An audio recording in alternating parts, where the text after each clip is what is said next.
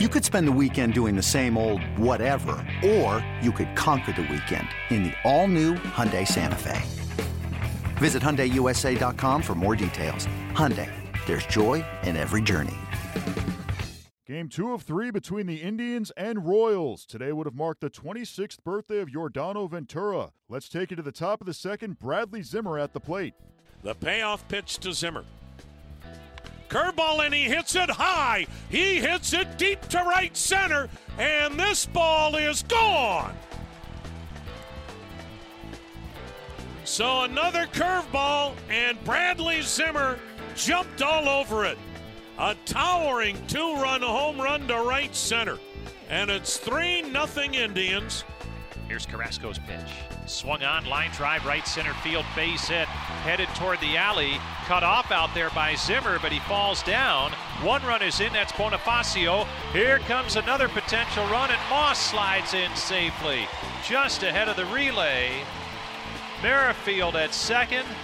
Two runs are up, and it's a one run ball game. Here's his pitch.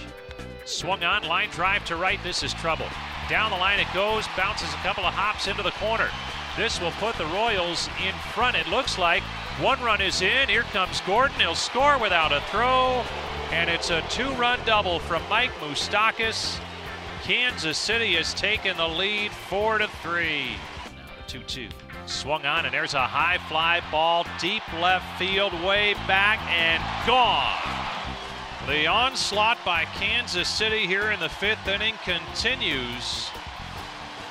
Lorenzo Cain with a two-run home run makes it six to three Royals.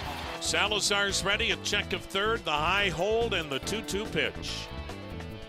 Swung on a weak bouncer to third, to his left. Ramirez bobbles it off his glove into left field. Scoring are Cain and Hosmer. Into third is Bonifacio. And it's a 10 3 blowout. Royals win this one 12 5. The Indians had three errors in the game. Carlos Carrasco gets the loss while Jason Hammel improves to 2 and 6. He goes 6 and 2 thirds, allowing three runs on five hits while striking out seven. With his double in the fifth, Whit Merrifield extends his hitting streak to 18 games. That's the longest active streak in the majors. Terry Francona and the Indians unable to figure out the Royals on Saturday as they lose 12 to 5. Here's Francona on the loss.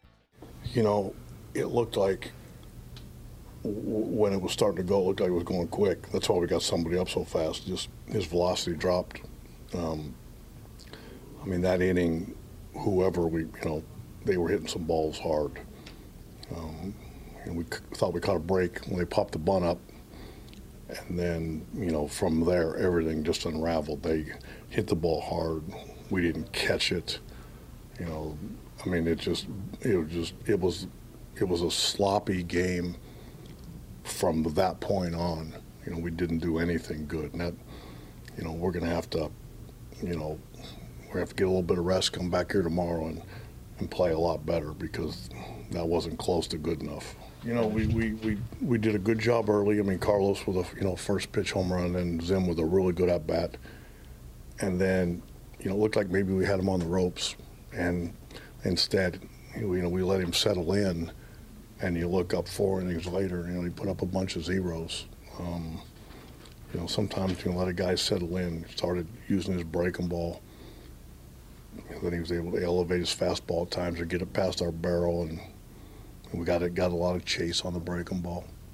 Carlos Carrasco drops to 5 and 3 on the year after the Indians' 12 to 5 loss against the Royals. He allows 5 runs through 4 and a third. Here's Carrasco on his performance. You know, I think I get behind the count and try to throw a strike right there, and I just gave him. I got a five, you know, five hits and five runs, but it's nothing you can do just to get ready for the next start. You seem to be in control of the game. Is there anything that you can see that changed in that fifth inning for you? You know what? I think those guys got a pretty good chance. You know, every pitch that I threw, I think Musaka, I kind of threw four change on the row, and I kind of got that one, that one right there on the last one. You just hit a double. Carlos, you catch catch the pop up, and you catch the bunt, and are you thinking, you know, your double play out away of getting out of the inning? You know what? That's that's what I'm trying to do. uh, you know, I try to throw a fastball up a little bit, try to looking for that uh, fly ball. But I think those guys was really close to the base. That's what I'm looking for, is trying to do a double play right there. Royals go for the sweep on Sunday. Trevor Bauer will take the hill for the Indians. He'll square off against the Royals' Eric Skoglund.